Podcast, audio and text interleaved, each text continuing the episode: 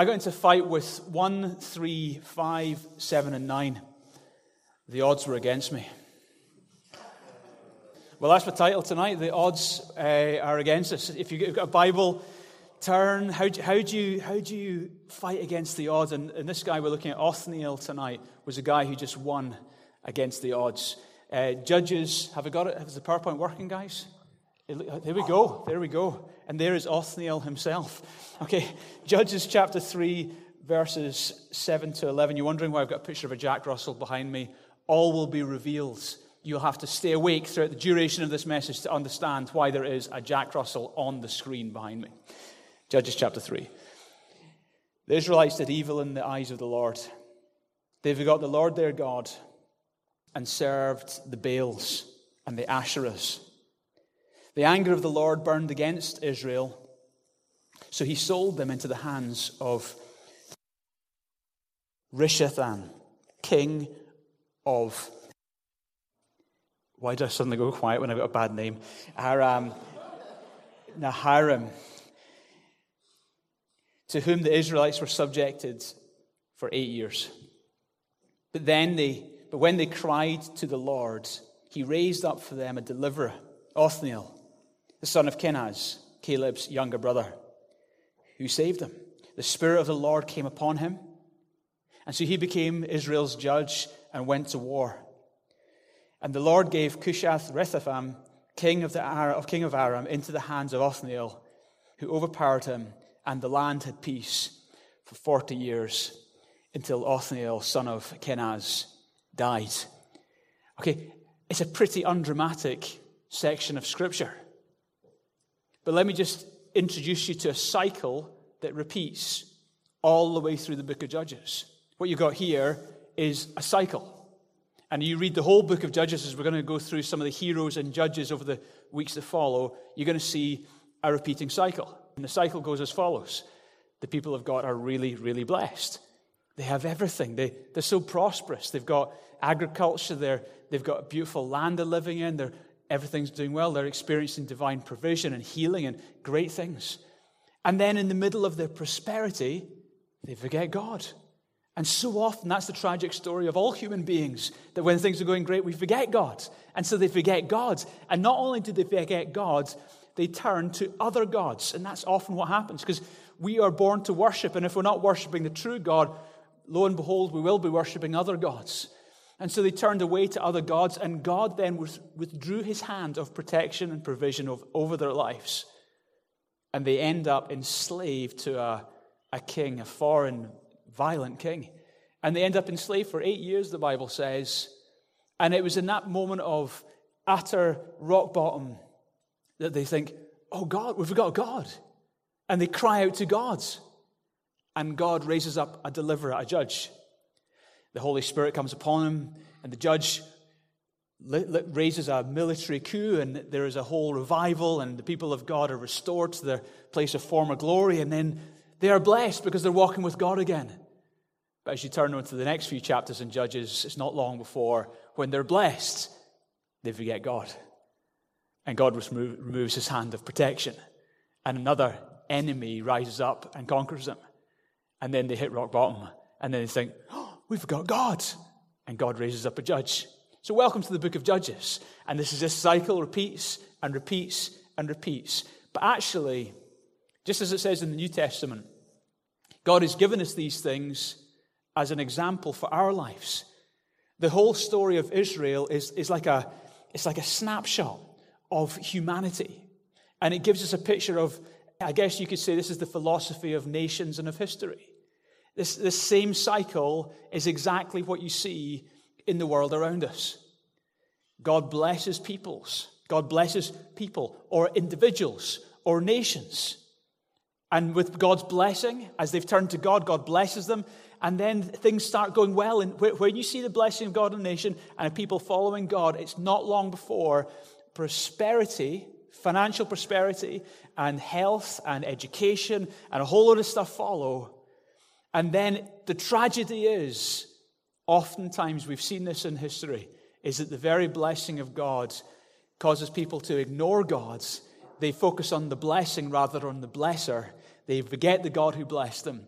and they turn aside to all sorts of other things and they end up hitting rock bottom. That cycle, we are in that cycle just now. That cycle happens all over the world, in all nations, and maybe actually that cycle is happening in your life. Three stages to the cycle spiritual apostasy. So they turn away from God. Second, cycle, second stage of the cycle is moral awfulness. And the third stage of the cycle is political anarchy. I don't know what stage you figure we're in in the United Kingdom. I think we're in the moral awfulness stage of the cycle. Uh, but that doesn't, it doesn't take long before political anarchy follows.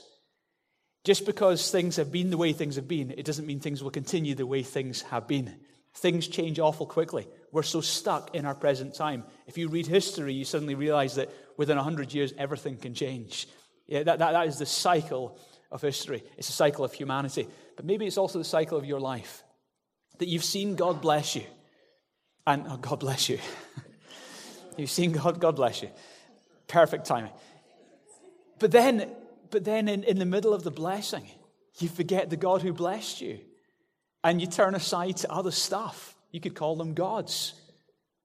But that, those gods might come in the form of hobbies or relationships or, or stuff, yourself. And we start pursuing other things until we suddenly forget the God who blessed us in the first place. And lo and behold, what happens is what always happens when you forget God. Human beings don't do well without God. Human beings hit rock bottom. And the tragedy is this often it takes rock bottom before we realize, I need God. How thick are we that it takes rock bottom for us to figure that? Me and Sammy did some interviews with people in city centre Edinburgh a few years back to do a film clip. And we're interviewing, asking people about life and about faith. And, and what we found was this people who were in the suits were typically disinterested in God and faith. But then we talked to some homeless people, and they believed in God, and they trusted in God, and they were looking for God. Isn't that weird? Is it that the homeless people are so much more unintelligent and the ones in suits are so much more sophisticated and they've got life sorted out so much? Not at all. It's because often we only turn to God when we're hitting rock bottom, because it, it re- makes us realize our true need. And this is the story in Judges. And I guess this, I don't have a slick three point message for you tonight. I'm just going to take you on a journey. Just as I've been unpacking this guy, Othniel, I'm going to unpack it with you. So I think, I think what I see in Othniel is courage courage to face, fail, to face the future, to face, stand up in the face of failure despite failure to stand strong. You know, if I was to ask you who's heard of Samson or Gideon, give me a show of hands. Samson and Gideon in the Bible, right? Most people. If I was to ask you who's heard of Othniel, I, I don't know. It was, you know, who was he? And the reason you don't know much about him is because there's not much dramatic about his life. We just read his account. It's very undramatic. I mean, you read about Samson, he did tons of stuff. You know, he, he did dramatic things. Gideon saw very dramatic miracles. Othniel is pretty straightforward, just a few verses that we've read. But what I discover is that as I go to Othniel is this here's what I admire. We see this cycle of failure, hitting rock bottom, turning to God, deliverance, success, forgetting God, failure. We see the cycle because we've got the book of Judges. Othniel hadn't seen that cycle. All he had seen all he had seen was the blessing of God. All he'd seen, he'd, he'd grown up in a generation where the generation before had been going through the wilderness. He, he'd probably lived in the wilderness himself. He'd come out of the wilderness. He'd seen God's miraculous provision every day in the wilderness. Every morning they woke up and there was manna, miraculous provision of food on the grounds from God. He came, the, he came with his whole generation to the edge of the promised land came to the River Jordan. He saw the miracle of the Jordan stopping and them walking through on dry grounds. He saw the miracle of them conquering Jericho. He saw God's amazing provision, and they took over the entire land just as God had promised. He saw that. He had seen only success, success, success, success all his life. He'd grown up living in God's miraculous provision. And now, all of a sudden, for the last eight years, the nation who had been at the head of the nations was now the tail of the nations. All of a sudden, he had seen a whole nation go from success and walking with God and God being glorified to all of a sudden turning away from God's and looking at absolute failures. They were oppressed and they were afflicted, and he hadn't seen any of that before. And so he all of a sudden was faced with the challenge. It's like a football team. Football team has just seen success after success after success. Remember, if, if you're into Scottish football, I mean, Celtic, most, most of last season just win, win, win, win, win. Had a huge winning streak, and then all of a sudden, Hearts, by the grace of God, beat Celtic. no, I'm just kidding you. I, I, know, I know it's true, but I, am just kidding you because I'm not partisan. Anyway, you, just think the Celtic had won, won, won, won, won. Then all of a sudden, they experienced something they hadn't experienced before defeat. And it shook them. I mean, I can imagine that would have shaken them big style. I can imagine going into the next game as a Celtic player and as the manager, you, you just wouldn't know how to navigate that next one because you hadn't had the defeat for so long. And for Othniel, he hadn't seen defeat. And he is now facing huge defeat in the nation. So, where did he get the courage, having never seen defeat before? Where did he see the courage to step out against the odds and see an entire generation turn back to God? Where did he get that courage? Okay, here's my next thought. He married into the right family. Okay, so here's, here's what I do when I'm unpacking the Bible. I, I see a set of verses. So Dan said, Hey, Pete, let's, let's go through Judges. So we start working through Judges, and I get these wee verses, and I think, All right, okay, that's what I've got to work with. Well, who was Othniel? So then you start digging, you just start asking questions, and you just start letting the Bible speak. And you start digging around, you suddenly realize there was a backdrop to Othniel's life that gave him the courage to stand again against the odds. Back in, in a bit of a journey. So, this is Israel's journey, and specifically Caleb's journey. Israel had been delivered by God from Egypt. They had, they had been there for about 400 years and they were slaves.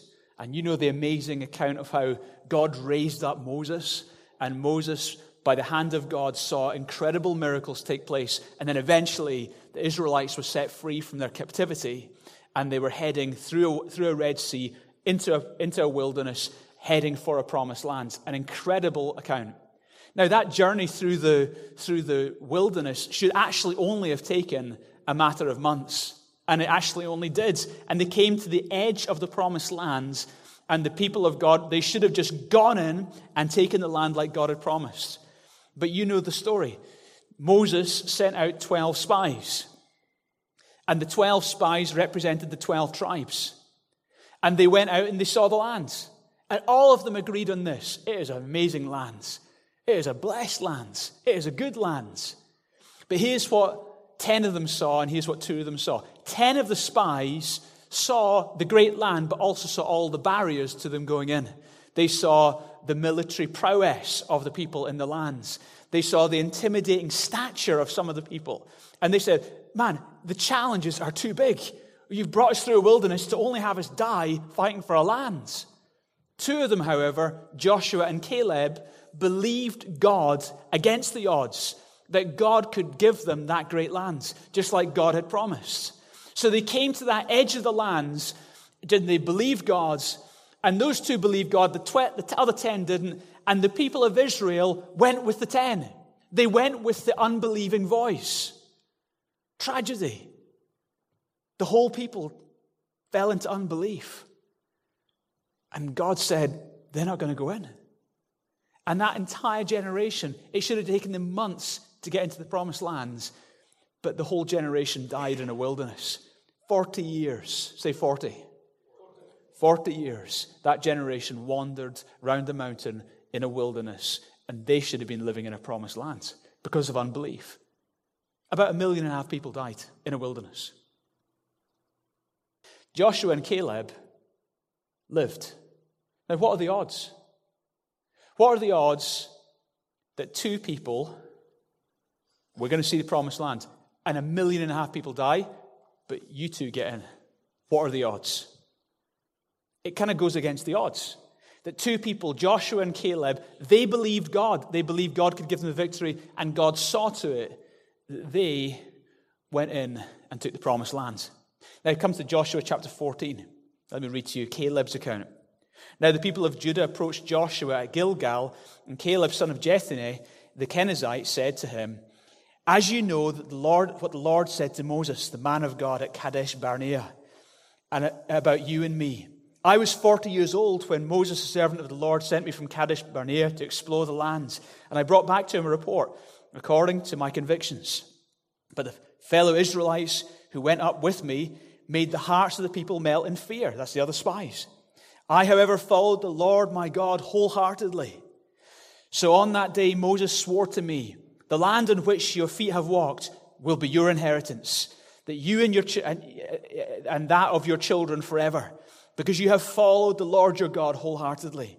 Now then, just as the Lord promised and kept me alive for this 45 years since the time that he said this to Moses, while the Israelites moved around in the wilderness, so I am today, 85 years old. I'm still as strong today as the day that Moses sent me out, and I'm just as vigorous to go out to battle now as I was then. Now give me this hill country that the Lord promised me on that day.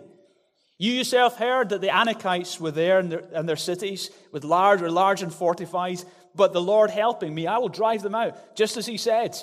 Then Joshua blessed Caleb, son of Jephunneh and he gave him Hebron as his inheritance. So Hebron belonged to Caleb, son of Jephunneh, the Kenizzite, ever since, because he followed the Lord his God, the God of Israel, wholeheartedly. Say wholeheartedly. I love this. So here's Caleb. He's 85 years old.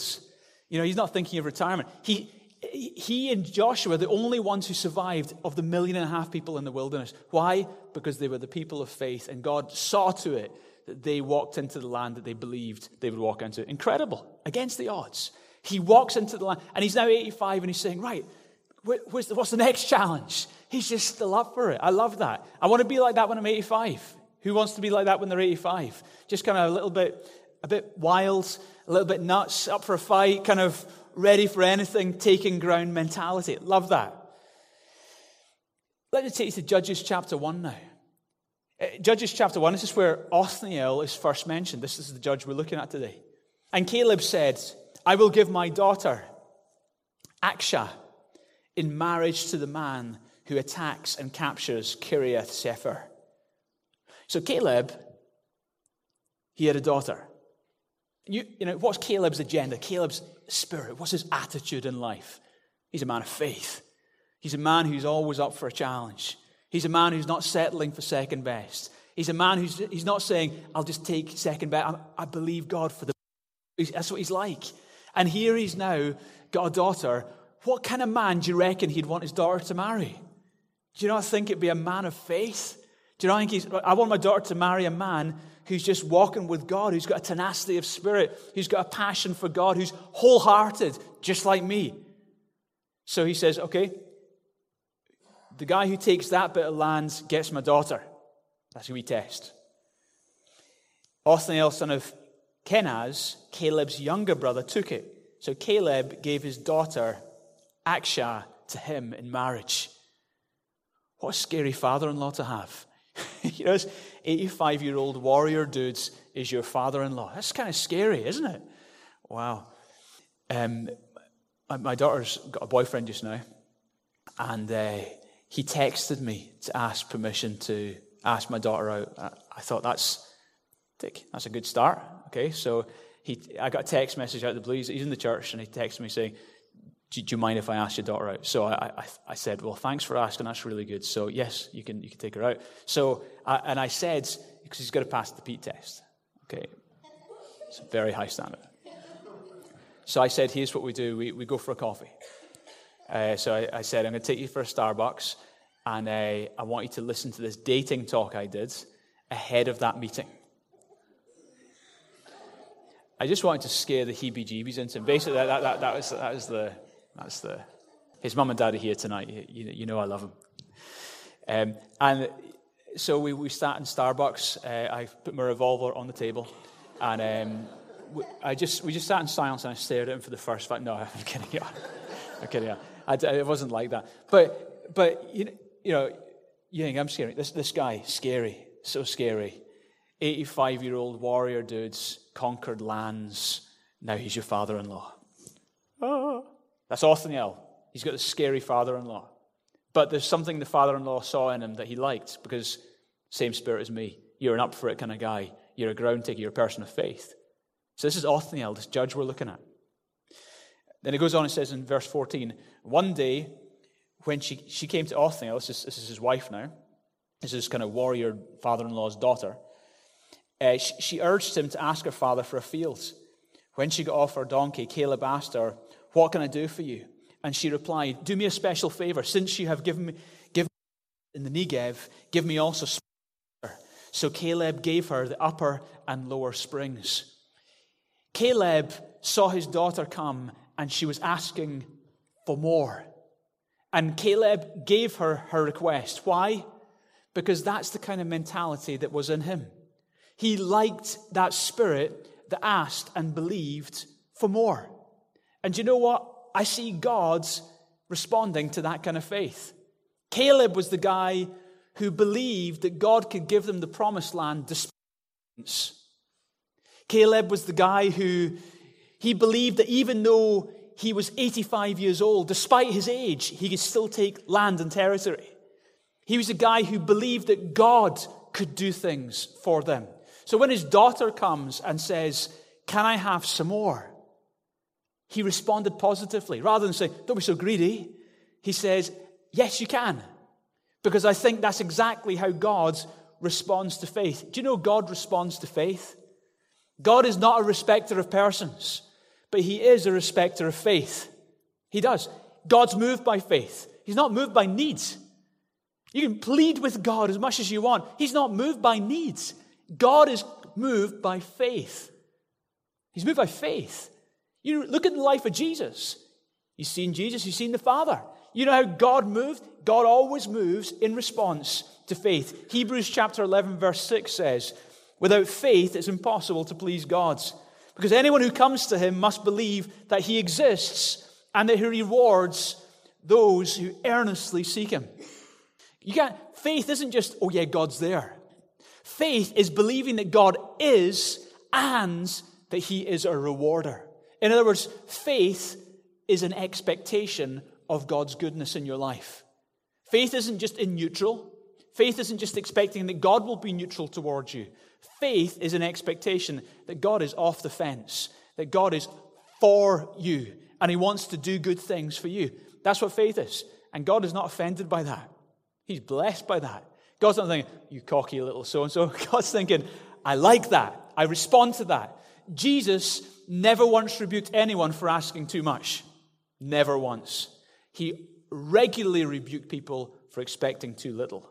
Expecting too little of a great God is an offensive thing to that great God. Expecting much from him is paying him a compliment. Without faith, it is impossible to please God. For those who come to him must believe that he is and that he is a rewarder. Alexander the Great, said, uh, he, this, this great general, it said that he had a general in his army. And he was very close to this general, and he loved the general and his family. And one day, the general came to ask Alexander the Great for a favor. He said, My daughter is getting married, and I wonder if you could help me with the wedding. It's going to be very expensive. Please, could you help with the resources to make the wedding happen? And Alexander the Great said, Of course, you're one of my most trusted and loved lieutenants. Go to the treasurer and tell him how much you need, and it will be yours. So the man disappeared off, spoke to the treasurer, and the treasurer, when the treasurer heard the amount the man was asking, said, We'll just wait here. And he disappeared off to speak to Alexander the Great. And he said to Alexander the Great, Do you have any idea how much this man is asking for? And Alexander the Great said, No, just tell me. So the, the, the, the, the treasurer told him the amount. And Alexander the Great said, Well, that's fine, give him the amount. And the treasurer said, that's a huge amount of money. And Alexander the Great said this Do you not realize that he has paid me a compliment? Because by asking for such a ridiculous sum of money, it shows that he, he believes that I am both rich and generous. Give it to him. You see, by asking God for big asks, you're actually paying God a compliment. You are not just believing that He's all things are possible with Him, but you're believing that He's actually for you. You're believing he's not just rich, but he's also rich and generous. He is a rewarder of those who earnestly seek him. I love this verse in a hymn by John Newton. It says, Thou art coming to a king, large petitions with thee bring. For his grace and power are such that none can ever ask too much. Jesus, often in parables talking about prayer, talks about this kind of tenacity that we should have. He tells a story of a friend who goes to a friend in the middle of the night and says, I've got guests coming to my house and they're needing loaves of bread. And, I, and quoting from Luke's gospel, uh, I have food to offer. I have no food to offer him. And suppose the one inside answers, Don't bother me. The door is already locked. My children are in bed. I cannot get up and give you anything. Jesus said, I tell you that even though they will not get up and give you bread because of friendship, yet because of your shameless audacity, say shameless audacity, he will surely get up and give you as much as you need. Jesus was taught, teaching us how to pray, and he said, You should pray with a shameless audacity a perseverance, I'm not quitting until you answer mentality.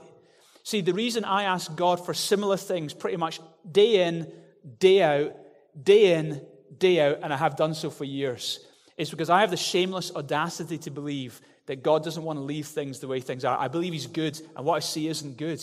And I'm asking Him to change what I'm seeing. And I believe God answers those prayers. I believe I will not die before I see the answers to my prayers, because I believe He's a good God. I have the shameless audacity to come day in, day out and petition heaven on behalf of others and believe that God will do great things because I believe He's good. I really believe He's good. I, I, base, I do base my entire life on that. You know, you know what the name Caleb means? Anyone know what the name Caleb means?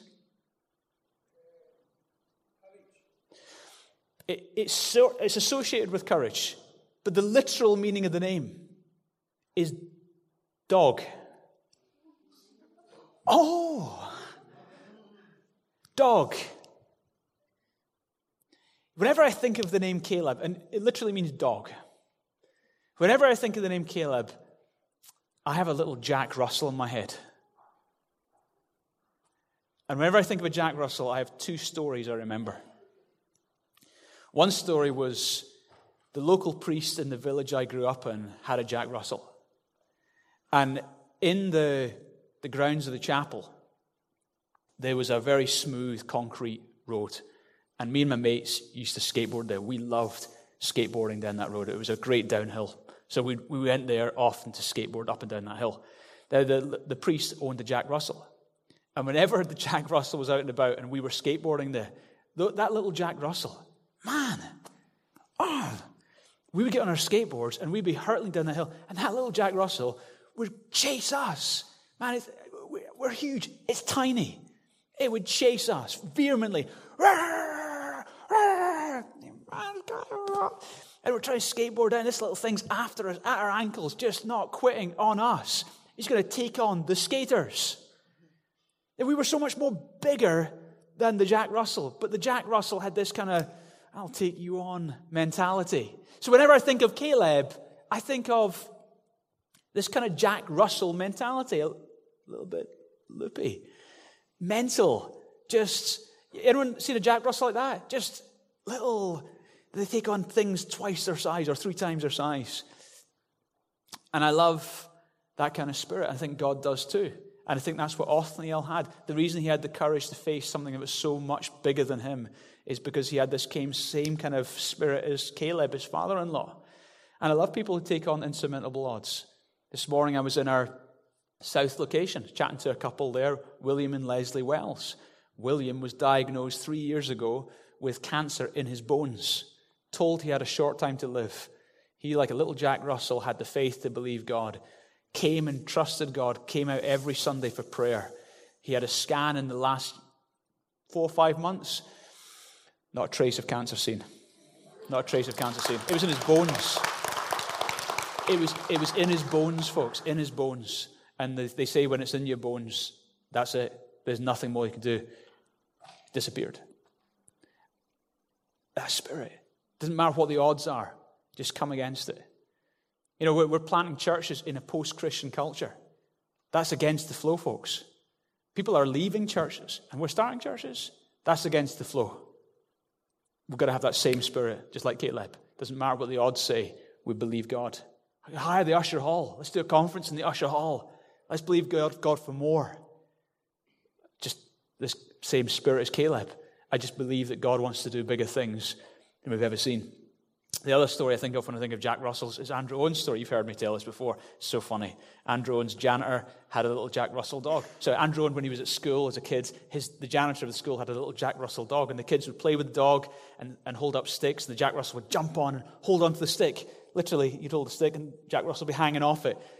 he just wouldn't drop it. This Jack Russell just refused to quit on the stick. And one day, Andrew and his friends, they got to a, a, a branch of a tree, and they bent the branch of the tree right down nice and low and they wiggled the end of the branch. And they, Rover, I, I don't know if that's really its name, it's just most dogs I know are called Rover.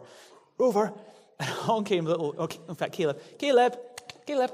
And it wiggled, wiggled the stick, and then, oh, a bigger stick. And it comes and grabs onto that stick, and then they let go of the branch. Boom. And the, the thing just hung on there. Just hung on there. Hung on there. And today, years later, if you go to that playgrounds, there in the playground is a skeleton of a Jack Russell hanging on. I made that bit up. But I just love that mentality. I think, I just will not quit. And I think when I think of Caleb, I think of that. Listen, listen to this verse about Caleb, Numbers 14, 24. Because my servant Caleb is a different spirit and follows me wholeheartedly. Say wholeheartedly. I'll bring him into the lands which he went into, and his descendants will inherit it. 1.5 million people didn't make it in, but Caleb, because of his faith, because of his God sees your faith. Others might not. Others might not even respect you. But God sees your faith, and God honors faith. And his descendants, including his son in law, inherited lands, took grounds. Next point I want to make is this you've got to associate with people of faith. Othniel caught Caleb's faith. You increase by association. Say that with me. Increase by association. Why is it that certain groupings of people who are successful have people around them who are successful? I'm, I'm trying to articulate something I see. So, for example, you got a bunch of people who are doing great things in America. Bill Wilson leads America's biggest Sunday school in the Bronx. Tens of thousands of children. And he's done it for years. Generations of children. Tens of thousands. Huge Sunday school. Bill Wilson. Matthew Barnett, the Dream Center in Los Angeles, seeing thousands come free from addiction. Massive church in the Angelus Temple. Amazing. Charles Nieman in El Paso, Texas. Huge church, Christian Faith Center. Massive church, thousands of people. What do they all have in common? Tommy Barnett. They're all mentored by Tommy Barnett. Now, what would the chances be of one mentor seeing three people they're mentoring, all of them leading huge scale works? Is that an accident? Okay, it's another example of exactly what I'm talking about here increased by association. You have Peter Pretorius, He's seen over 13 million people decide to follow Jesus. We've had him speak in this church. Huge crusades in Africa, 1,000, 13 million decisions for Jesus in Africa. Every day he feeds and clothes and educates one and a half million kids. Every day. So there's Peter Pretorius. Then you get At Boshoff, who leads CRC. At Boshoff, every Sunday in South Africa, they have a weekly attendance of 142,000 people across their services in several cities in South Africa. And, and you have many, many others. Reinhard Bonnke, huge influencer in Africa, has seen millions saved. What do they all have in common? Ray McCauley. What are the chances of a bunch of people who would say, oh, yeah, he's our pastor? Ray McCauley mentored us. What are the chances of one person being associated with three hugely successful? And that's just the tip of the iceberg with Ray McCauley. There are so many who would say, He's our spiritual father. The reality is, you catch what people have got. It says it in the Bible, Proverbs 27, verse 17. As iron sharpens iron, so one person sharpens another. 1 Corinthians 15, 33, it says it negatively. Do not be misled. Bad company corrupts good character. Success breeds success, failure breeds failure. You become like those you associate with. That's just a natural law, it's also a spiritual law. There's a, a man by the name of uh, Moran uh, Cerf. He's a neuroscientist at Northwestern University, North, Northwestern University in America. And he'd been studying decision making and the decision making process for about a decade. And he discovered, having done research on people as they were in conversations and in different trial environments, he discovered that when people spend time with each other, their brain waves start aligning with each other's brain waves. And this is a quote. He said this The more we study engagement, we see time and time again that, uh, that, just, that just being next to a certain people next to a certain person aligns our brains with theirs. And so their brainwave starts aligning with the people in, their, in the same room with. And now we see that, but we usually see it at the other ends. You see people, uh, you see kids hanging out with the wrong crowd and they end up doing the wrong things. You've seen that before, right? Hanging out with the wrong people, you end up going the wrong place. Okay?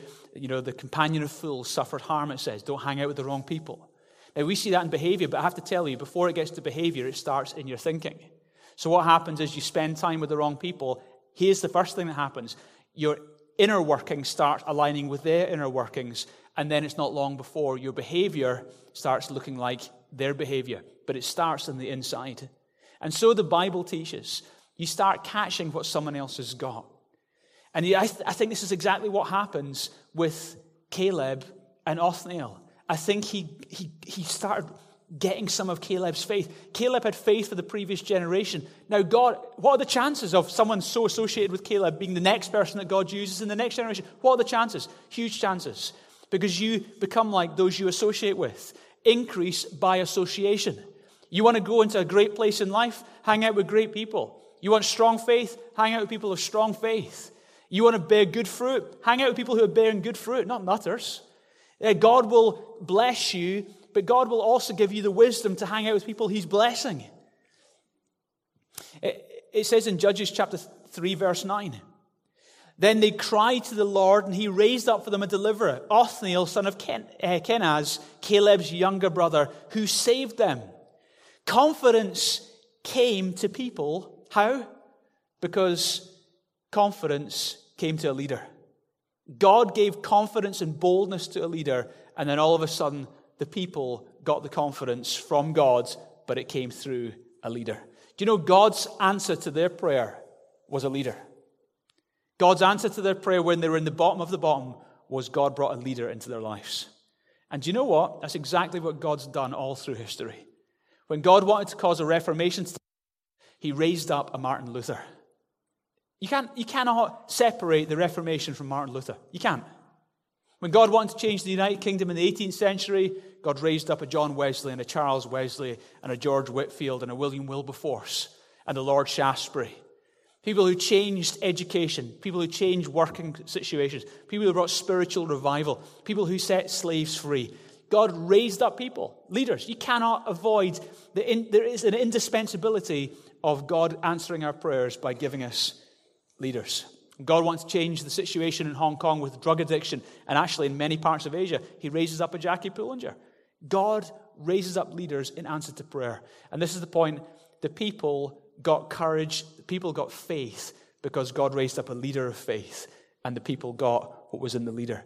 And this is so important. So I want to encourage you be associated with the right people. Don't just come to church, be planted in church. Don't just turn up on a Sunday, be part of a small group. You will increase by association. Church, this church is part of a network of churches. We're in Destiny Ministries. You don't know that, but that actually affects you. You, know, you don't know Andrew Owen personally, but I, assure you, Andrew Owen being my mentor affects my faith in a very positive way. I wouldn't be who I am were it not for God blessing me with a leader in my life. And you don't realize this. You don't know Andrew Owen. You wouldn't know him. Maybe you don't never even met him before. But the reality is his impacting you. So it's not just, oh, I'm part of Destiny Edinburgh, stuff the rest. No, no, we're part of Destiny Ministries. So, for example, Surge isn't just, oh, that's a thing they're doing, it's just an event. It's not an event, it's a spiritual thing. This is part of who we are. This is about our foundation. This is about you getting catapulted into another level. This, uh, uh, don't, don't just tag along, throw yourself in, plug in, understand the spiritual dynamics of what's taking place. You will increase by association. Realize that and then maximize that in your life. You want to catch the faith? You want to catch an anointing for the next season in your life? That's your key. Throw yourself in. Plug into church like never before. Throw your weight behind what we're doing. And I believe that there will be a tangible anointing result in your life. Say amen if you agree. You and God are the majority. That's the next thing I realized when I read this. I'm just going to bring this into land. Judges 3, verse 7 and 8. The Israelites did what was evil in the eyes of the Lord. They had forgotten the Lord their God and served the Baals and the Asherahs. Then the anger of the Lord burned against Israel, so that he sold them into the hands of Cushan Rishathaim, the king of Aram Naharaim, whom the, uh, to whom the Israelites were subject for eight years. You know, I see so many parallels to our, our generation. Christians used to be the majority in the United Kingdom. According to Barna's latest research, in the UK, only 2% of people are evangelical believing Christians. 2%. That makes us an unreached people group. Missionaries used to speak about, oh, the unreached people groups. Oh, we need to go to those unreached territories. We are an unreached people group. We've gone from the majority to the minority. We've forgotten God. The nations turned away from God.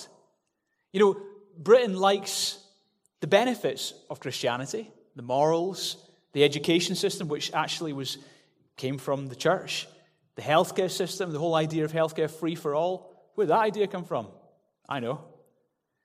Our legal system, all these things which were grounded on the teachings of Jesus and the principles of Christianity, they're the things that made Great Britain great. But many people have forgotten what made it great God. And what they do is they love the house, but they are eroding the foundation. They're scooping out the foundation. We don't want these principles. We don't want these truths. And the thing is, if you scoop out the foundation, it won't be long before the walls crack. And that's, I don't want to prophesy doom and gloom in the nation. We're going to see blessing. But the reality is, the house doesn't stand if it doesn't have foundations. The house got to where the house is because of Christianity, and the removal of Christianity will be devastating for our nation. How does God change things? Listen to what it says in verse 10. The Spirit of the Lord came on him, so that he became Israel's judge and went to war. And the Lord gave Cushan Rishathaim, the king of Aram, into his hands, into the hands of Othniel, who overpowered him. The headline is this The Spirit of God came on this man, Othniel. But the backstory is this Othniel was a man of faith. And you cannot separate the two. This wasn't just all God. Oh, the Spirit of the Lord did it all. And it wasn't all man. Oh, Othniel did it all. It's a partnership. The Holy Spirit is attracted to people of faith, just like demon spirits are attracted to fear in people's lives. Just like flies to dung, demons are attracted to fear. The Holy Spirit, God's is attracted to people's faith. Othniel was a man of faith, and the Holy Spirit came upon a man of faith. Are you a person God can work with? It says in Judges chapter 3, verse 11 So the land had peace 40 years until Othniel, son of Kenaz, died. 40 in the Bible is often associated with a generation. How many years were they in the wilderness? 40 years. That represented an entire generation. So when it says the land had peace 40 years, that was a literal peace, an historical peace. But 40, it just so happened to be, that is also the number associated with a generation. In other words, he saw an entire generation saved. That's, that's what the Bible's saying here. He saw an entire generation saved. Othniel wasn't as famous as Samson and Gideon. He was kind of under the radar, but he did impact a generation. He did. And you may or may not be, I may or may not be famous, doesn't matter. But what does matter is that our lives bring an impact in our generation. Just now, we're living in very spiritually dark times, but God wants to bring an awakening. And God will always do that through people. His Spirit will come upon people who have faith, who can believe that God will do things in their generation, even if it's against the odds. Be a person of faith. Be someone who the Holy Spirit can anoint and empower.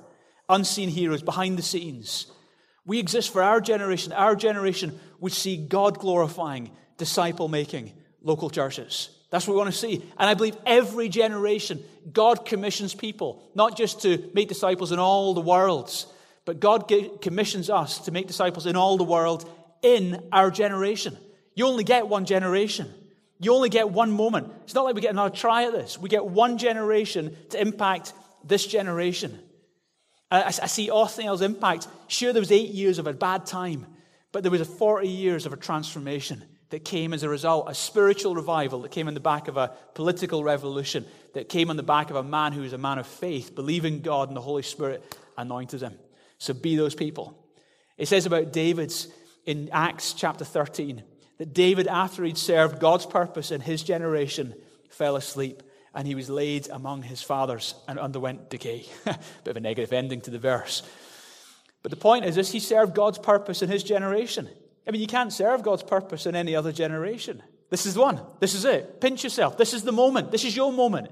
It's not like there's another moment coming, or, oh, I wish was, we were back in the days of John Wesley. Stuff it. We're not in the days of John Wesley. You can learn about them. You're in the days of now. Okay? This is the days of your life. This is, and the Bible tells us in Acts 17 that God appointed your times and the places of your habitation. There is no accident you are in Edinburgh in 2018. No accident at all. You are alive. Your heart is beating. God has placed you here. You're in this room by God's deliberate intention. We are in connection because God has made it so. God has a plan for you because God has a plan for this generation. There is a destiny. I do not want to abandon our generation to the powers that are at work, manipulating, pulling the strings, and leading them into further darkness. God wants to bring an awakening in our land, and He does it through people like us. So, who's up for it? Who's up for it? Let's pray. God, thank you for Othniel. God, it's a pretty undramatic set of verses about Othniel, but we see his faith. And we see that you used him to see an entire generation come back and connect with God. Father, I pray that same faith, that willingness to stand against the odds, to go against the tide, to believe God for bigger results, that faith that same faith will be resident in our lives. In Jesus' name. I pray we will not be tame Christians. I pray we will not be bland Christians. I pray we will be courageous believers, radical in our faith, and yet loving in our outworking. I pray, God, that we will be people on whom the Holy Spirit comes with power. I pray, God, so in the Old Testament, we see the select few, the, the individual judges that the Holy Spirit would come upon. But we thank you in the New Testament, the Bible says that God's Spirit has been poured out on all flesh. So we say, God, would you use us? God, would you use us in our generation?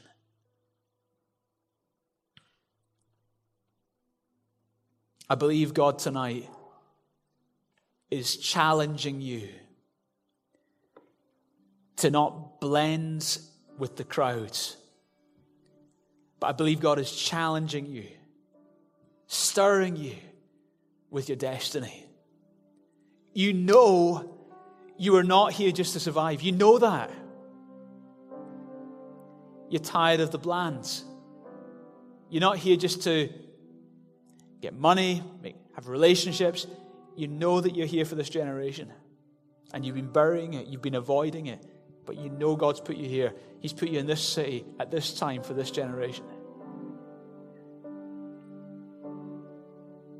And I just feel, I just feel that God wants to come upon you with His Holy Spirit and anoint you for a generation. If that's you, saying, Peter, I want God to use me. Do you know, I sometimes pray radical prayers. I've, I've told God, honestly, I've said to God, God, I would rather be dead. I'd rather be dead than not bring you glory with my life. Honestly, I would hate just living a life that didn't see God glorified. I'd hate that. And I'm appealing to you to have that same radicalness in your heart. Have that same faith. You know that God has called you for more, called you to, in some way, play your part in seeing this generation reached. I just want to pray for you tonight, if that's you. You're saying, God, whatever it takes, use me. God, whatever it takes, work in me, work through me. If that's you, I just want to pray for you. If that's you, just could you stand? And you're saying, God, I don't have to be famous. I don't have to be like Samson or Gideon, but I want to be used of God. I want to be a person of faith.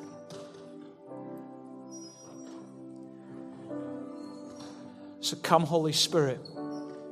I ask, anoint, anoint these people. Just raise your hand before God. Whisper your prayers before Him. Tell Him you're up for it. Whisper, just tell Him. Tell Him, God, I'm up for it. Tell Him, you, man, just be radical in your prayers. Pray bold prayers just now. Don't pray tame prayers, pray radical prayers. Doesn't matter how, how popular being radical is these days. Just, just be as popular with God. Just be radical before Him. Pray big prayers right now. God, you hear these prayers. Father, God, you hear these prayers. God, we're saying, Father, we don't want to leave this world the same as it is. In Jesus' name. God, our heart aches for our land. Our heart aches for this generation. And God, our heart's desire is God's you'd be glorified in and through our lives. So, Spirit of God, just as you came upon Othniel in the Old Testament, would you now come upon this people, us? We're saying, God, use us. Holy Spirit, come. Welcome. Come upon us right now. Infuse our life with your power. Let us see results that would only have been possible by the hand of God upon us. In Jesus' name. Jesus' name, just open your hand, just receive from God. Come, Holy Spirit. In Jesus' name, come, Holy Spirit. Come, Holy Spirit. Come, Holy Spirit. Come, Holy Spirit. Oh, use us, God. Use us, God. Use us, God. Use us, God. We don't care if anyone sees us, just use us. Work through us, God. More of you, we pray. More of you on us and through us in Jesus' name.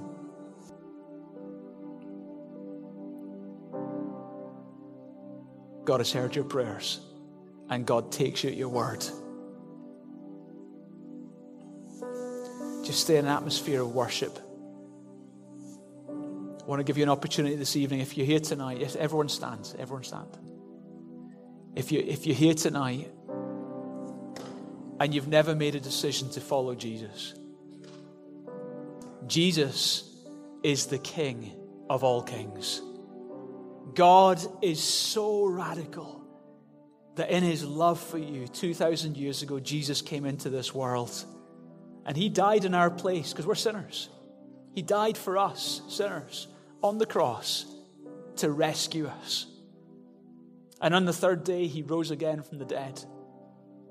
Now I realize that's a lot to take in. Firstly, that you're a sinner.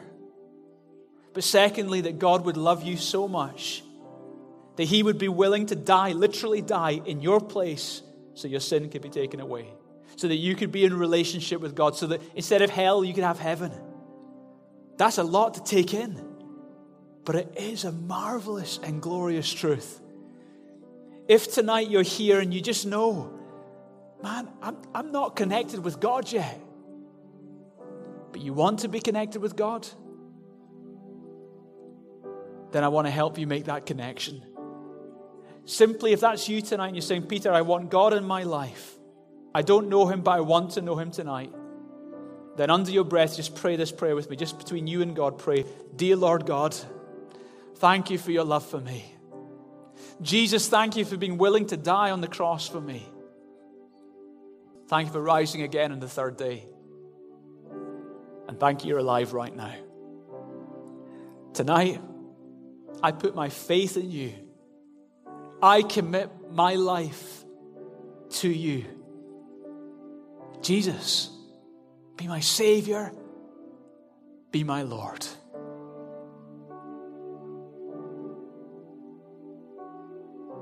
You just prayed that prayer, God has heard you. I want to pray for you. If, you. if you're here tonight and you prayed that prayer, can you just let me know you prayed that prayer? Just by raising your hand nice and high so I can see it. Is anyone like that tonight? Just raise your hand up. Everyone else is praying. Just put your hand nice and high in the air. Say, That's me tonight. Tonight, I'm choosing. Thank you. Thank you so much. Anyone else? Tonight, you're saying, That's me. I'm choosing to follow Jesus. God, thank you so much for this dear person tonight. They've just made a very big decision, and you've heard their prayer. Thank you, Jesus, for dying for their sins. And I pray right now they would know the forgiveness that comes with that sacrifice. Let them experience the love and acceptance of God. And I pray this will be the beginning of a new life for them. In Jesus' name.